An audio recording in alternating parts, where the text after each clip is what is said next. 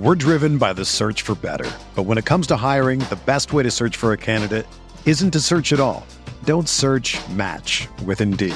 Indeed is your matching and hiring platform with over 350 million global monthly visitors, according to Indeed data, and a matching engine that helps you find quality candidates fast. Ditch the busy work. Use Indeed for scheduling, screening, and messaging so you can connect with candidates faster. Leveraging over 140 million qualifications and preferences every day, Indeed's matching engine is constantly learning from your preferences. So the more you use Indeed, the better it gets. Join more than 3.5 million businesses worldwide that use Indeed to hire great talent fast. And listeners of this show will get a $75 sponsored job credit to get your jobs more visibility at Indeed.com/Blue Wire. Just go to Indeed.com/Blue Wire right now and support our show by saying that you heard about Indeed on this podcast. That's Indeed.com/Blue Wire. Terms and conditions apply. Need to hire? You need Indeed.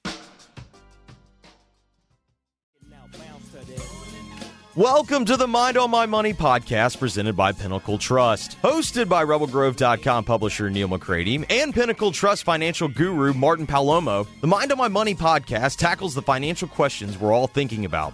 From paying for college to saving for retirement, from life insurance needs to 401ks and everything in between. The goal is to help you take the stress out of financial concerns and give you some tips to enjoy life while your mind is on your money.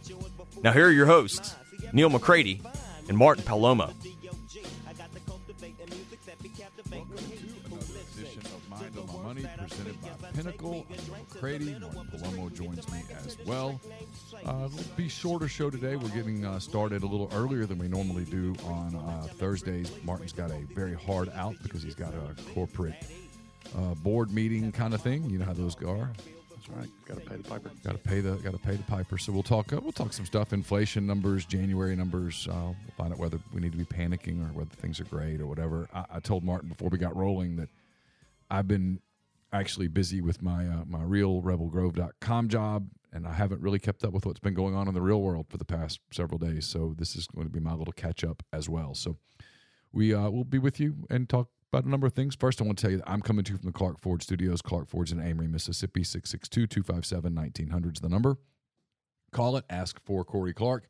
Tell Corey what Ford product you're looking for. He'll send you a quote within 15 minutes in business hours, right to the bottom line. No hassle, no haggle. You get your quote.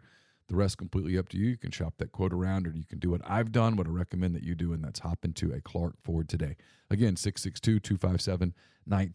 And Martin, before we get started, tell the people how they can get in touch with you guys at Pinnacle and what's going on there. Yeah, man. Another day in paradise, right? Although outside it doesn't per se look like paradise. Man, we are it's funny. We actually had Reed and I and Eric had an investment management meeting yesterday that was kind of ad hoc to really kind of talk about, all right, we're almost there to make some portfolio changes, and a lot of them that we're making are the things you and I have been talking about in the last couple of weeks about, bonds are really looking good, for some long-term, good returns in bonds, really going to help. They should be in a position to help really be a hedge in the stock portfolio now. So not that we are completely out of the woods in stocks yet. I think that, there's definitely the potential for them to rise, and there is also a potential for them to go down a little bit this year. But I kind of feel like, if we're talking baseball, we're in the eighth inning, or either if we're going to talk about trains, the train has come by, we still have the caboose left, but we're almost there. So it's a good time for our listeners to, look at their portfolio, make sure it is that it looks the way that they want it to, based on what their goals are, or have a conversation with your advisor about it. And if you don't have an advisor or you don't like the one that you have, give us a shot. You can call 601-957-0323 or email us at info@mypinwealth.com. All right, so I'm just we'll start here. We always kind of do this. Wall Street Journal sort of guides me, the village idiot, to let you get going a little bit. So I always look at kind of just the red or green, right? And yep. A lot of red today. The story, Dow off 300 points, yields rise on strong supplier-level inflation. Supplier prices rose 6% in January. Jobless claims remained nearly steady. Yep. The Dow, the S&P 500 fall after fresh signs of persisting inflation. So we've talked a lot about inflation over the last year or so. I'm sure people are tired of it. Yeah, they're probably tired of it. Yet at the same time, it's important though. Well, I mean, people are tired of it until they go to the grocery store and they see it, right? I mean, you go to the grocery store and you see it. You see inflation. It is like in front of you. It slaps you in the head and demands attention. Yet you were talking about things are cyclical. We just got out of January. Do you read anything into the numbers out of January? The January numbers are kind of consensus. The economists had thought there would be a slight tick up in January. I thought I had read last week, and I'll eat my words on our show last week. I said, inflation. The inflation numbers were really kind of disinflationary, and December's were. And I opened my mouth and said, I thought I'd seen a graph expecting that January would be. And I'll eat my words there. January was not. It was up, but it was with consensus. It wasn't. I guess I will say it wasn't a surprise. But the thing that I think that it really does say. I've said a couple times that some people have been forecasting that the Fed would start lowering interest rates at the end of the year, and I kept saying I just can't see. It's hard for me to make that case. For the end of this year, unless we hit a recession, which it's like each day that passes or each month that passes, it's like we just keep not kicking the can down the road, because that's not the right term for this situation. But it's becoming more and more probable that we are going to have the Fed is going to manufacture this soft landing that where they raise rates and the economy does not crash because of it, and so it's that seems to kind of be happening. But I think they're going to hold interest rates kind of up for a little while, and I've said that, which it's bad. It's not awesome for folks that are borrowing money, and it's great for people that are in retirement who have not been able to earn interest on their CDs at the bank or. They're real safe short-term investments. It just makes solving the investment problem or the income problem for retirees that much easier. And I think we're in that space, man, where it's going to be.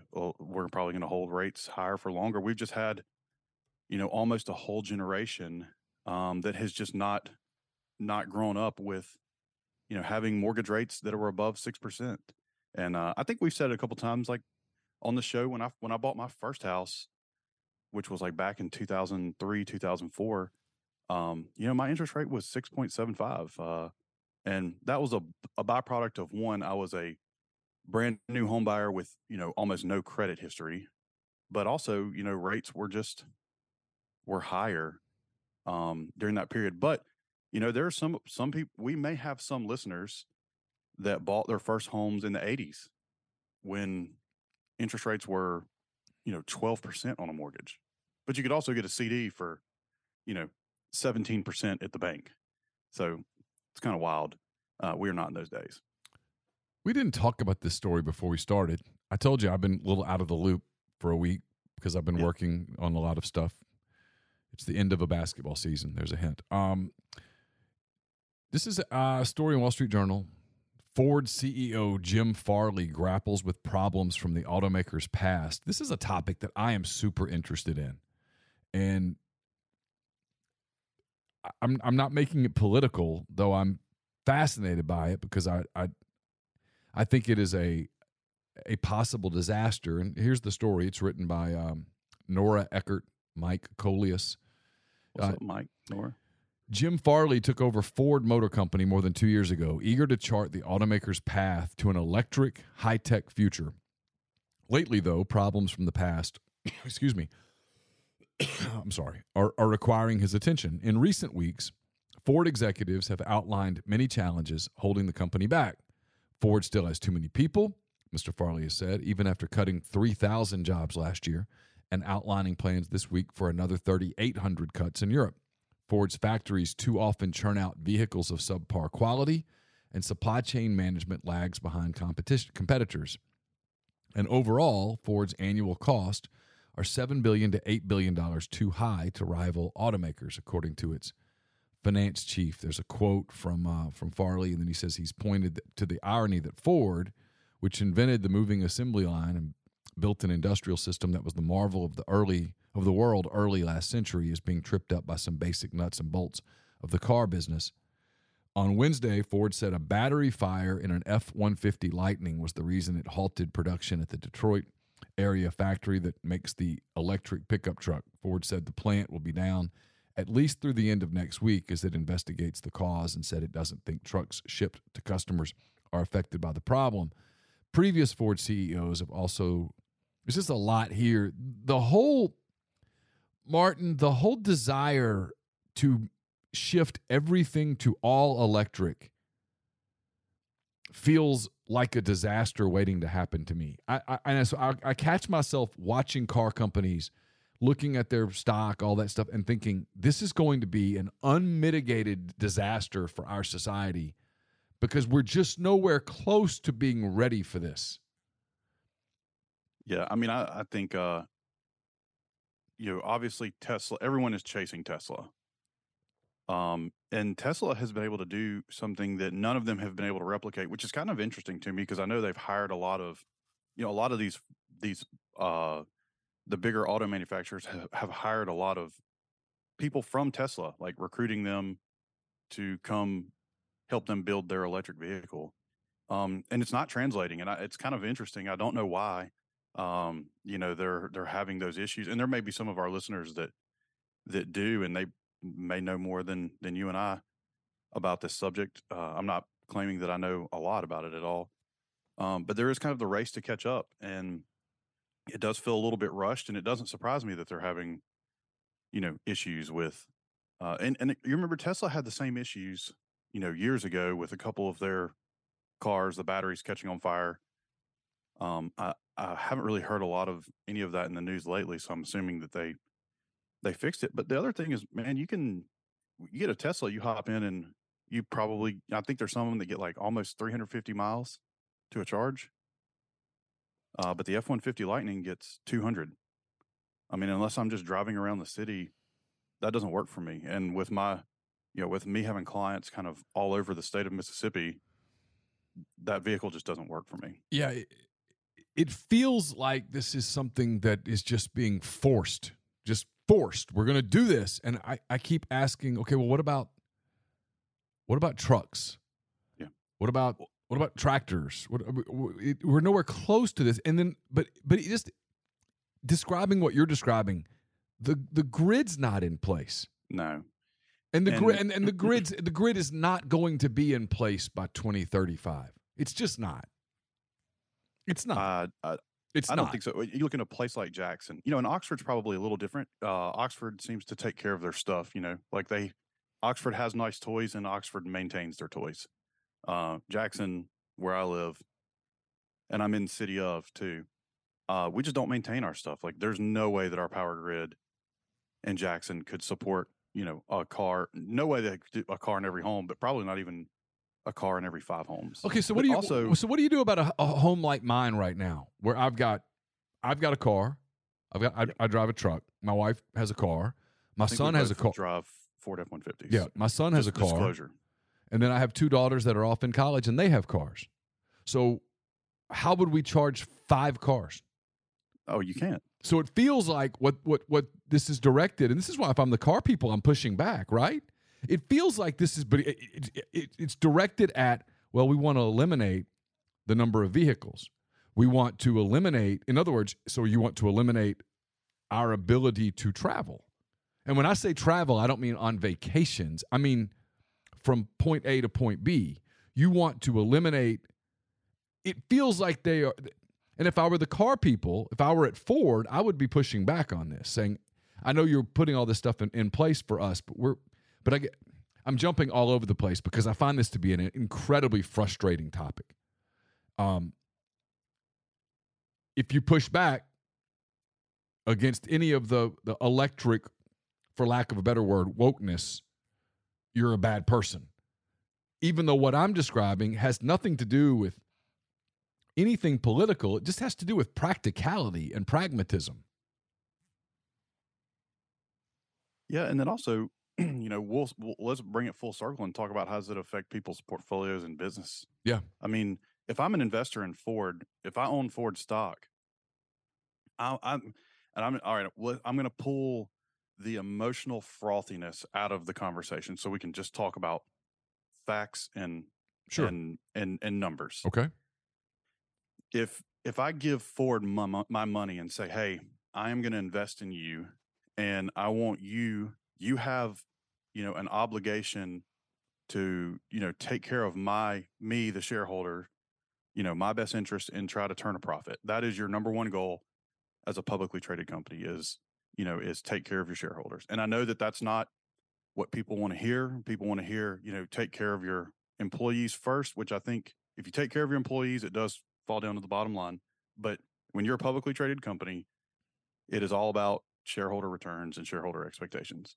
So if I give my money to Ford saying, hey, I think that you're going to be able to give me a long-term positive return, and then you're mismanaging the money that I give you because you're investing into, heavily into the electric space, which is not turning a profit or causing more, at a higher cost than your naturally, gasoline aspirated engines, I'm going to say, okay, like I gave you a little bit of runway here. Obviously this is not working. So let's stop throwing good money at bad problems. I'm going to say let Tesla be electric. Ford, you are the king of pickup trucks. Build pickup trucks. That's it. That's what you're good at. That's how you make money. Stop trying to be, something for everyone. What's why and just be a Ford pickup. I saw where Nikki Haley announced that she's going to run for president. I am told from someone who knows the person that Ron DeSantis is not far away. I keep waiting for this debate to come around where someone says, I get that this sounds great, and maybe in some ideal world it is great, but it's not practical. It's not pragmatic. It doesn't make sense. At some point, you have to push back against things that make no sense. There has to be common sense. There does, Morton. There has to be common sense. Well, and investors will vote with their pocketbook, and they may give companies like Ford and GM a little bit of runway to say, "Hey, see if you can do this. If it doesn't make sense, you abandon the project." And if Tesla is going to be the king of electric, then Tesla's the king of electric. I just cannot, in my rational brain, see that electric is even going to put any type of dent in gas or diesel powered vehicles. Well, the problem you have is that you have these politicians that are out there, and I don't know whether they're just bloviating or whether they're serious when they say we've got to stop production of gasoline powered vehicles by 2027. I think I heard one person say those people smoke crack, and I listened to them and I'm like, okay, wait, hold up a minute. Do you realize what you're saying? No, because they're high on crack, dude. Like a rational human being, I would love to poll all of our listeners and ask, like, hey, if someone told you we're going to be electric in 4 years, and maybe it's a simple 3-question poll of that's realistic, not realistic at all, or, maybe. Right. I'm going to say overwhelmingly our listeners, because I think one of the great things about the South is we're pretty practical people. Yeah. I think most of our listeners are going to say that's not realistic. It's not realistic at all. That's a pipe dream. Yeah. Hell, if you told me we were going to be electric by 2040, I would be like, dude, that based on how much infrastructure would have to be rebuilt for that? I mean, and okay, cool. Let's say that we have the people, the laborers to do it, which we don't if you look at labor numbers. Let's say that we do. Who's paying for that? Are you going to make Entergy or southern companies, Mississippi Power or the Tennessee Valley Authority? Are you going to make them rerun or rebuild their entire electrical grid? Well, and if you do, you know where those costs are going to be offset. Yeah, they're coming from me and you, dude. And so at some, I just keep, and our listeners, I keep waiting for people to just raise their hands and go, "This is stupid." I mean, it's well, not I think even. We're doing it right now. Are we the hand raised guys? Yeah, saying, but I'm talking about. But you know what, Martin? I mean, you say stuff like this, and I say stuff like this, and we live in this society now where people push back and go, "Well, we're destroying the climate. We're destroying the planet." Okay. Well, let me ask this question. My question is, how old's the planet? How do we know? How do you know that we're truly? And I'm not a climate denier. At the same time, I need a lot more information than, well, here's what's happened over the last 40 years before I'm like, okay, well, you know what? Maybe we're really destroying the planet. Decent chance the planet is pretty cyclical. Yeah, and dude, I cannot get behind the argument of that lithium batteries are the answer, because the mining practices and just extracting all the minerals for the batteries are just as destructive. Now, if you came to me and said, hey, we figured out how to build an engine and it runs off of water, the most abundant resource we have in the whole world. It's clean. It provides, zero pollution. Yep. I would be like, dude, I'm down with that. I'm in 100%. Yeah, that makes sense. But to make the batteries that go into electric vehicles, you've got to strip minerals from the earth. Yeah. And then you have to refine them, which is, as I understand, and I may be wrong because I'm not the expert here, but as I understand, it's not the extracting them out of, extracting them out of the ground causes destruction to natural habitat, but it is the refining process that pollutes the most in the whole deal. Yes. And dude, and I've said this before and I'll say it again, I love electric vehicles. I think they're cool as shit. I think the F-150 Lightning is so cool. I think the Tesla so cool. It's just not practical. Yeah, for sure. I mean, for everybody. The idea of, like, I don't go many places, but like in 3 weeks, I've got to go to Nashville for the SEC tournament. Yeah. That's a 4-hour drive. If I have to make that a 7-hour drive because I have to stop and charge my vehicle, well, that's not practical. Right. It's a 4-hour drive. Yeah. We're driven by the search for better. But when it comes to hiring, the best way to search for a candidate isn't to search at all. Don't search, match with Indeed. Indeed is your matching and hiring platform with over 350 million global monthly visitors, according to Indeed data, and a matching engine that helps you find quality candidates fast. Ditch the busy work. Use Indeed for scheduling, screening, and messaging so you can connect with candidates faster. Leveraging over 140 million qualifications and preferences every day, Indeed's matching engine is constantly learning from your preferences, so the more you use Indeed, the better it gets. Join more than 3.5 million businesses worldwide that use Indeed to hire great talent fast. And listeners of this show will get a $75 sponsored job credit to get your jobs more visibility at Indeed.com/Blue Wire. Just go to Indeed.com/Blue Wire right now and support our show by saying that you heard about Indeed on this podcast. That's Indeed.com/Blue Wire. Terms and conditions apply. Need to hire? You need Indeed. Whether you're a world-class athlete or a podcaster like me, we all understand the importance of mental and physical well-being and proper recovery for top-notch performance. That's why I'm excited that Unified Healing is sponsoring this podcast. Unified Healing is a new and super innovative global network of wellness centers powered by Energy Enhancement System, or EE System. If you haven't heard of the EE System, you'll want to listen up. This technology promotes wellness, deep relaxation, purification, and rejuvenation.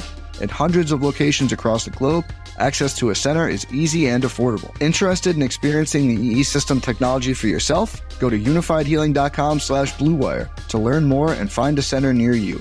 That's UNIFYD healing.com/Blue Wire. No material or testimonials on the Unified Healing website are intended to be viewed as medical advice or a substitute for professional medical advice, diagnosis, or treatment. Always seek the advice of your physician or other qualified healthcare provider with any questions you may have regarding a medical condition or treatment and before undertaking a new healthcare regimen, including EE system.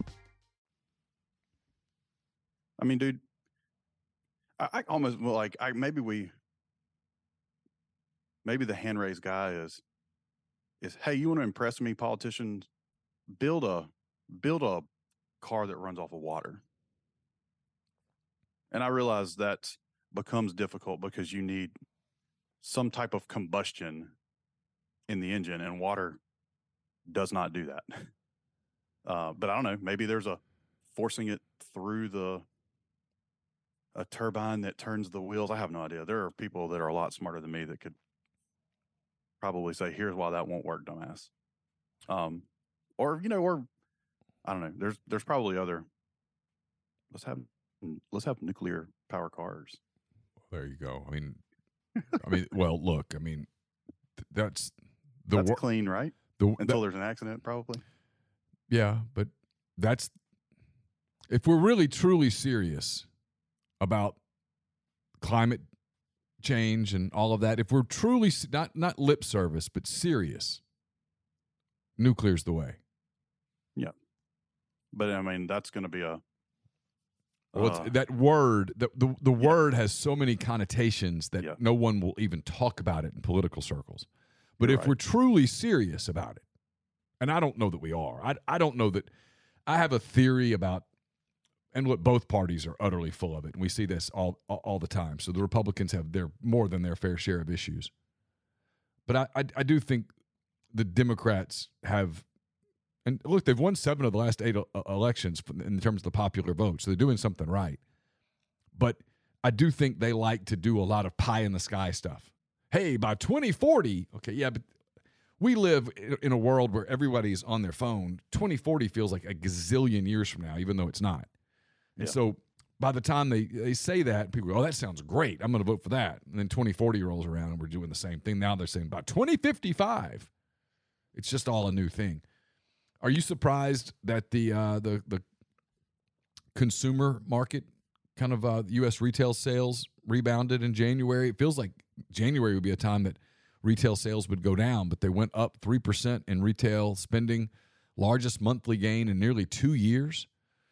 Adding to evidence, Austin Hufford writes in the Wall Street Journal that U.S. economic growth picked up at the start of the year. The seasonally adjusted jump in U.S. retail sales in January from December, which the Commerce Department reported on Wednesday, followed declines in the final 2 months of 2022 as shoppers spent more on vehicles, furniture, clothing, and dining out in January. That surprises me.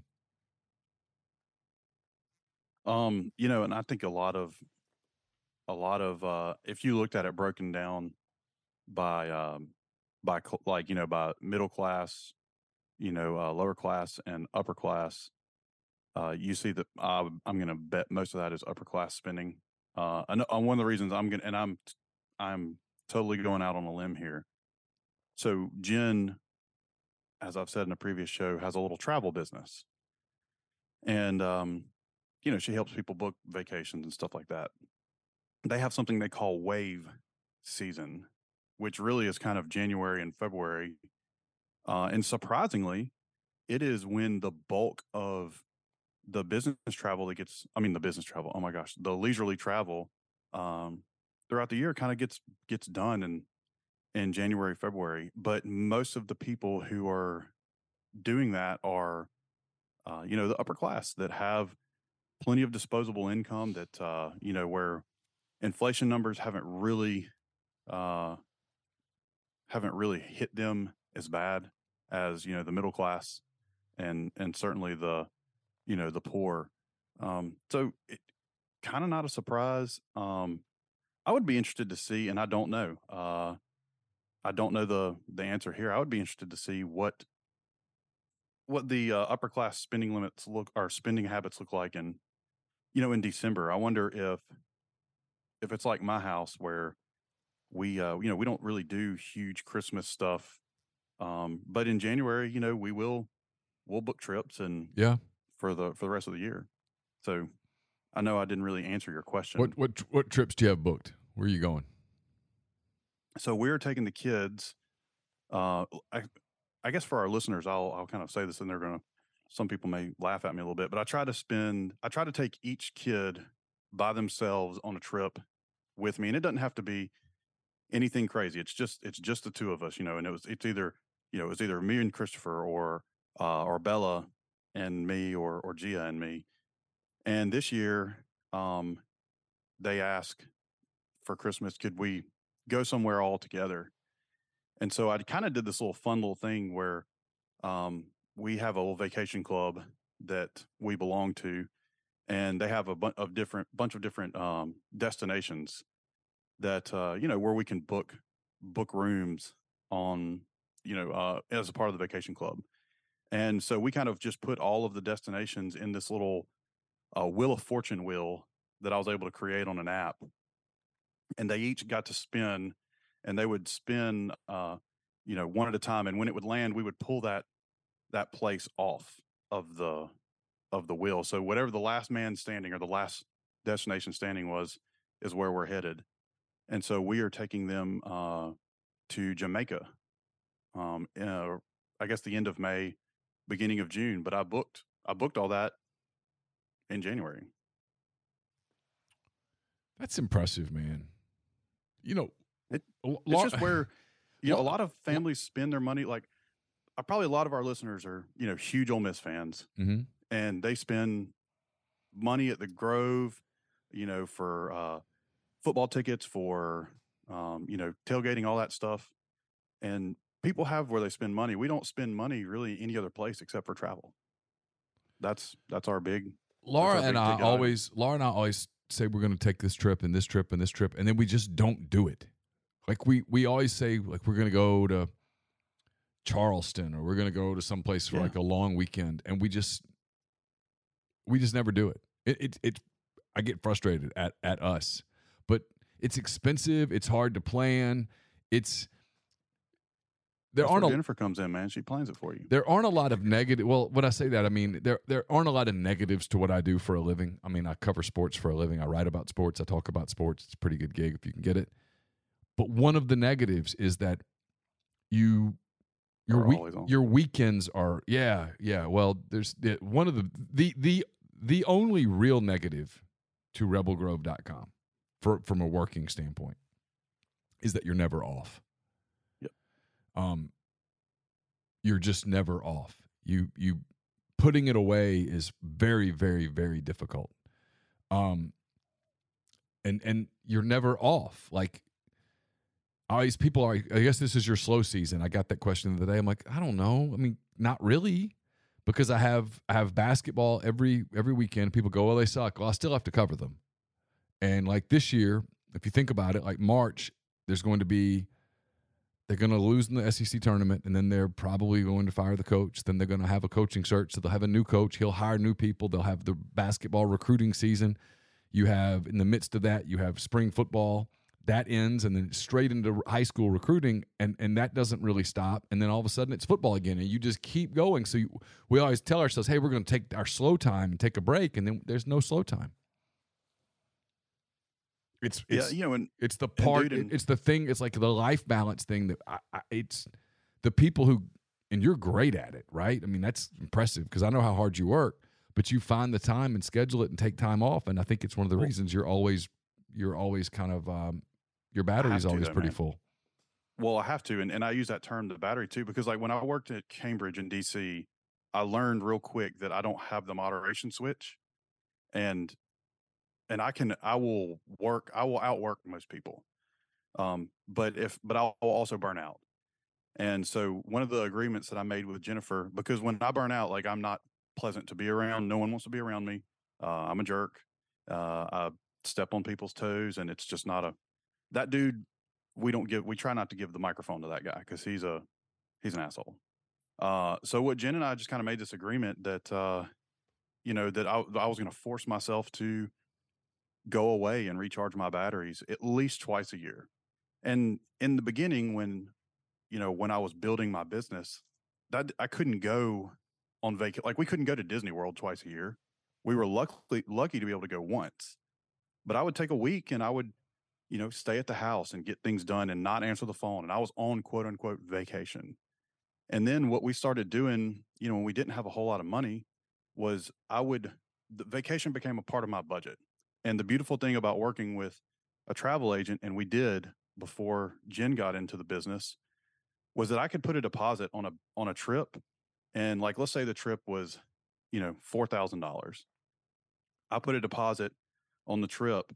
And then for the next 12 months, I'm paying monthly payments, you know, to the travel agent, no interest or anything like that, to pay my trip off. And so it you know, it forced me to go, but it also forced me to, you know, to dedicate money to it each month. It just became a part of our budget. And, you know, and I get my batteries charged when I'm gone, and I come back, you know, reasonably happy. I don't bite people's heads off. And I think my staff will probably tell you that they enjoy it when I'm gone, but they also know that I'm more enjoyable when, you know, when I disconnect. And when I go, I try to completely disconnect. I try not to answer the phone. Yeah, that's my challenge, right? That's the biggest challenge for me is letting it go. Yeah, completely just letting it go. And I don't really get that opportunity very often, and I fail at it miserably. Yeah, but it's the one thing I'd love to get better at, but I don't. And yeah, I'm like you. I don't have a moderation switch. I go pretty hard, and like in football season, put that in me. In football season, I went really hard, and we got to the end of football season, and I was pretty testy. I was kind of sick of it, you know. Burned out is the better word. Yeah.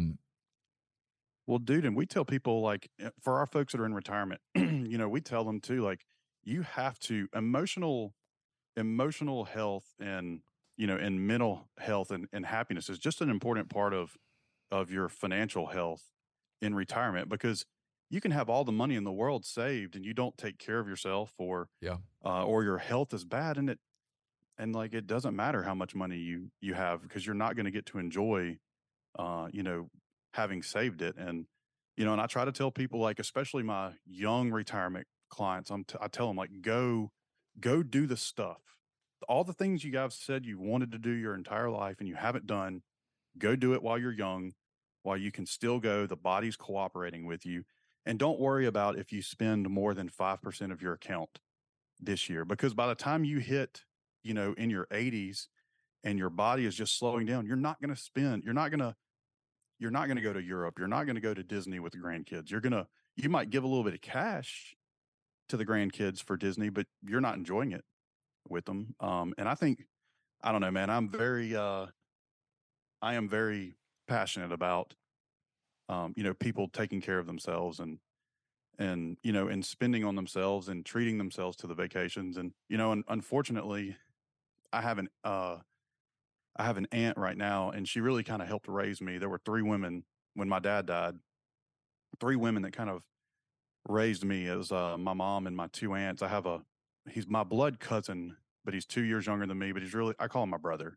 We grew up together like brothers, and I have a younger brother. And my oldest aunt, that's really kind of like my mom too, is, man, she got in a wreck. She was involved in an accident, just didn't rehab, muscle atrophy has happened, and she's just going downhill. And like, I was visiting with her last night, you know, and she told me, she's like, I just want to walk. I want to be able to use my legs. There's some things I want to go with you guys and do. And I just kind of look at her and I'm like, that's not a reality. It's not going to happen. And, you know, I don't say that to her, but, you know, I kind of grieve with her that there were things that she wanted to do with us. You know, she wanted to go see where her ancestors came from in Ireland and Scotland.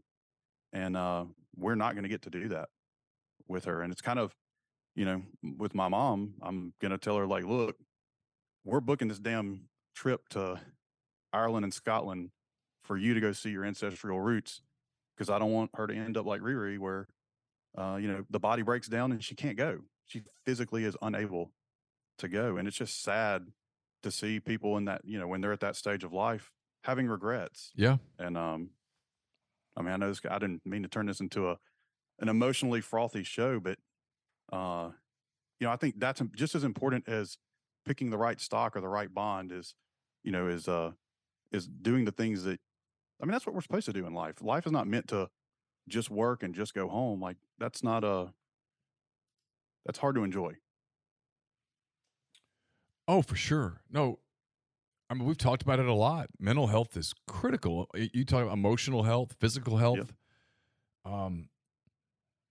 All of those things. I mean, I think those are we don't have time, thank goodness, because we probably go off the rails. But I mean, I know we would. It's like I think could probably spend hours talking about this stuff. I think it all intertwines with your financial health too. Yeah, it does. I mean, everything being as healthy.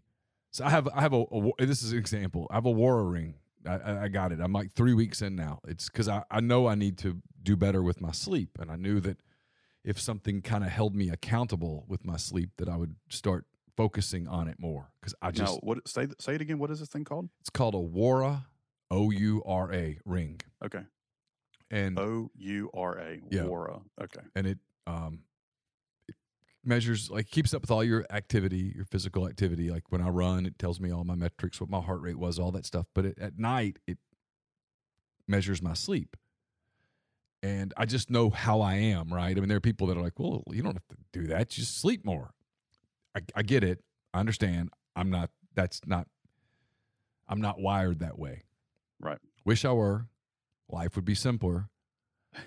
You know, it's like, yes. It's like, but you don't have the moderation switch. I'm in the same boat as you, man. I wake up at 2 a.m. and I'm thinking about work, and yep. Invariably I get up and start working.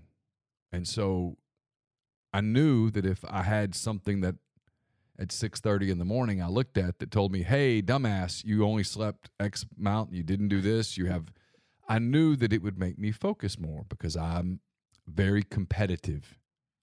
I like to win. I'm the guy that gets on the treadmill, and I know that on Saturday I ran 10.25 miles in an hour and 42 minutes. And so now I'm going to try to do it in an hour and 41 minutes. That's just me. I'm wired that way. That makes me weird. I get it. I understand. No, it doesn't make you weird. I think it just makes you a competitive person. I'm a competitive person. And so now I compete for better sleep scores, which means ultimately I'm sleeping better, right? It's already making a difference. But my point was that it every morning when I look at my phone on the app, it gives me a readiness score. It gives me a sleep score. It gives me an activity score. It's like, it says, hey, today would be a good day to push yourself because your body's in really good shape. Or, hey, you didn't get a good night's sleep and you were super active yesterday. You're probably not super fresh. This would be a good day to chill a little. Now, inevitably still say, no, I'm going to go push myself. But I know going in, hey, I'm probably not 100% today. In fact, I'm like 82% today. Set expectations, yeah. Yeah, so I say all that to say, yeah, all those things, everything goes together, your physical health, your mental health, your emotional health. It's why, and I think for people like you and me, and there's a whole bunch of people like you and me that are probably listening to us right now. Yeah, like listening to us right now going, yep. That ability to go, all right, you know, I'm going to go, because I'll catch myself doing it sometimes with the kids. I'm having a moment with one of my kids, especially now it's Carson, and I'm checking my phone. God, I get so mad at myself. I'll be like, what are you doing? Why are you doing this? Why are you doing this right now? Nothing at RebelGrove.com is more important at this moment than what he is talking to you about. Nothing. That's good awareness, man. Even though you check your phone, but I catch it and I'm like, okay, but then I'm still doing it. It's at least you're aware though, dude. Yeah, it is. But it's the ability for me. I mean, it's going to be like what shapes my ability to sort of find peace/happiness is my ability to, like this summer, even if we don't go on a vacation, take a week where I go, you know what? I'm not going to do a podcast this week. People gonna get upset at me, but I'm not doing a podcast this week. I'm not talking about football this week at all. Like when to have the discipline where when someone goes, hey, what do you think about? Nope, not doing it this week. Having that discipline is hard. And so it's why going away someplace, like even by myself for 3 or 4 days and just disappearing, you know, I've got to work. I've got to work on that. I've got to figure that out. I've always admired your ability to do that. Well, I appreciate that. I mean, and it's just, I guess, awareness that I had about myself. And a lot of it is the men's groups that I was a part of, you know, helping me learn about me or calling me out on me too, where, you know, we're accountable and honest with each other, you know, and helping me try to be a better dad, you know, a better boss, better brother, better husband, you know, all those things, better son, and being present, man. And I think you nailed it when you're talking about with Carson. It's like, dude, the best gift that we can give most people is our presence and connecting. And yep. And I'm unmedicated ADD, so like, and I'm an idiot because I have an Apple Watch, and every time the damn thing dings, I look at it like Pavlov, and I know that gives a, you know, a subliminal message to the person I'm talking to that, like, I'm looking at my watch going, come on, man, hurry up, I got stuff to do. And that is not the case, but I need to go get a dumb watch again and just not be so connected to the world. Yeah, you're right. Hey, speaking of stuff to do, you've got stuff to go do in 5 minutes. We're gonna shut it down there. Thanks to everybody for making us a part of your week. We'll be back, I think, next week. That's the plan, with another edition of Mind on My Money. Again, we're brought to you by Pinnacle. It's MyPinWealth.com, MyPINN Wealth.com. For Martin Palomo, I'm Neil McCready. Until next time, have a great weekend. Again, thanks for making us a part of your show, and we will talk to you soon.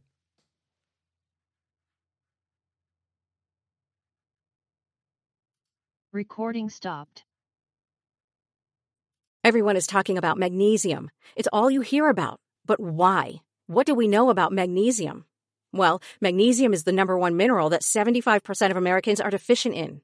If you are a woman over 35, magnesium will help you rediscover balance, energy, and vitality. Magnesium supports more than 300 enzymatic reactions in your body, including those involved in hormonal balance. From functional medicine doctors to mental well-being and female hormone experts, we all know that magnesium is the one mineral to improve all aspects of well-being and health. But which one? Magnesium Breakthrough from Bioptimizers, the trusted choice recommended by leading experts, with 7 best-absorbed forms of magnesium to ensure your body receives the support it needs for overall well-being. Go to bioptimizers.com/balance today and use code BALANCE10 for 10% off. Support your journey to wellness at bioptimizers.com/balance. Magnesium Breakthrough from Bioptimizers, your foundation to optimal health and vitality.